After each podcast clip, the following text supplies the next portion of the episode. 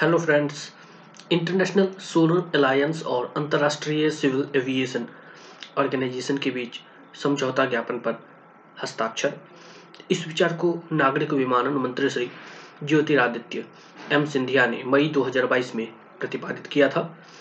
भारत ने 2022 तक 175 मेगावाट नवीकरणीय ऊर्जा स्थापित करने तथा 2030 तक उत्सर्जन गहनता में 33 से 35 प्रतिशत तक की कटौती करने का लक्ष्य तय किया है।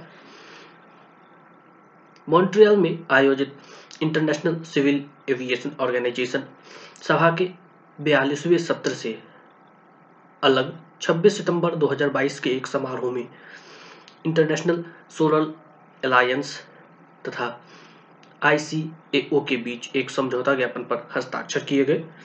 यह हस्ताक्षर नागर विमानन मंत्री श्री ज्योतिरादित्य एम सिंधिया, फ्रांस के यातायात मंत्री महामहिम मिसियो क्लेमेंट ब्यून, आईसीएओ परिषद के अध्यक्ष श्री सल्वोडोर शासितानो की उपस्थिति में किए गए समझौता ज्ञापन पर आईसीएओ के महासचिव श्री जुआन कार्लोस सालाजार और आईएसए के संचालक प्रमुख श्री जोसुआ वायकलिफ ने किए। श्री ज्योतिरादित्य सिंधिया जब मई 2022 में मॉन्ट्रियल गए थे तो उस समय आईसीएओ के अध्यक्ष के साथ अपनी मुलाकात के दौरान उन्होंने यह विचार व्यक्त किया था कि आईसीएओ को आईएसए का साझेदार संगठन बन जाना चाहिए। चार माह की अवधि में समझौता ज्ञापन पर सहमति बनी और उसे अंतिम रूप दिया गया।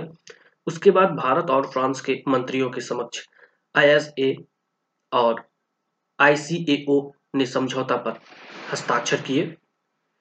पेरिस में कॉप 26 के समय 2015 में प्रधानमंत्री श्री नरेंद्र मोदी और फ्रांस के राष्ट्रपति महामहिम फ्रेंकुआ लोहांदे ने जो उत्साहवर्धक पहल की थी तो यह समझौता ज्ञापन उसी पहल को आगे बढ़ाने का काम करेगा। आईएसए एक ऐसा गठबंधन है, जिसके लिए 121 देशों ने हस्ताक्षर किए हैं। इनमें 32 साझेदार संगठन भी शामिल है, जिनमें कई संयुक्त राष्ट्र संगठन भी हैं। आईएसए जीवाश्म ईंधन पर निर्भरता कम करने के लिए सौर ऊर्जा की उपयुक्त खपत की दिशा में काम करता है। आईएसए का प्रयास है कि सदस्य देशों को नवीकरणीय ऊर्जा के इस्तेमाल में सस्ते और परिवर्तनगामी समाधान दिए जाए। इसके लिए एलडीसी और एसआईडीसी के प्रभाव के मद्देनजर विशेष ध्यान दिया जाता है। भारत ने कॉप 26 में संकल्प लिया था कि वह 2070 तक नेट ज़ीरो कार्बन उत्सर्जन का लक्ष्य प्राप्त करेगा। उसकी समझ मानव केंद्रित है। सम्मानपूर्ण और राष्ट्रीय अस्मिता के सिद्धांतों पर आधारित है तथा सबके प्रति कटिबद्ध है। भारत ने यह भी संकल्प किया है कि 2022 तक 175 मेगावाट नवीकरणीय ऊर्जा स्थापित करने तथा 2030 तक उत्सर्जन गहनता में 33 से 35 प्रतिशत तक की कटौती करने का लक्ष्य हासिल कर लेगा। इस तरह उन सभी गाँवों और समुदायों तक सौर ऊर्जा पहुँचा दी जाएगी, जो अब तक इससे विहीन थे। भारत में कोच्चि अंतरराष्ट्रीय विमानपत्तन वर्ष 2015 में ही विश्व का पहला पूरी तरह से सौर ऊर्जा युक्त हवाई अड्डा बन चुका है।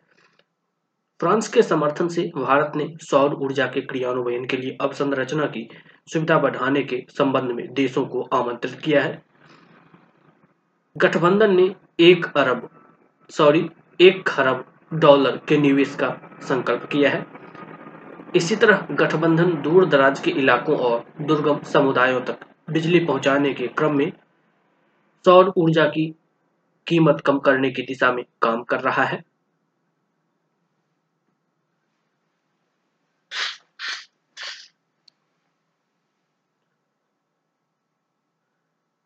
आईसीएओ कई पहलों और लक्ष्यों के ज़रिए विमानन सेक्टर में कार्बन उत्सर्जन को कम करने के लिए प्रतिबद्ध है। इस रचनात्मक पहल के मद्देनजर आईएसए और आईसीएओ के बीच समझौता ज्ञापन के माध्यम से होने वाली साझेदारी बहुत सही वक्त पर हो रहा है। इस तरह सौर ऊर्जा के इस्तेमाल के संबंध में सदस्य देशों की क्षमता विकसित करने के लिए अधिसंख्या काम किए जा सकेंगे। यह समझौता सूचना देने, सौर ऊर्जा के प्रति जागरूकता पैदा करने, क्षमता बढ़ाने और परियोजनाओं को प्रस्तुत करने का काम करेगा। इसके ज़रिए सभी सदस्य देशों के बीच विमानन सेक्टर को सौर ऊर्जा से युक्त करने में मदद मिलेगी।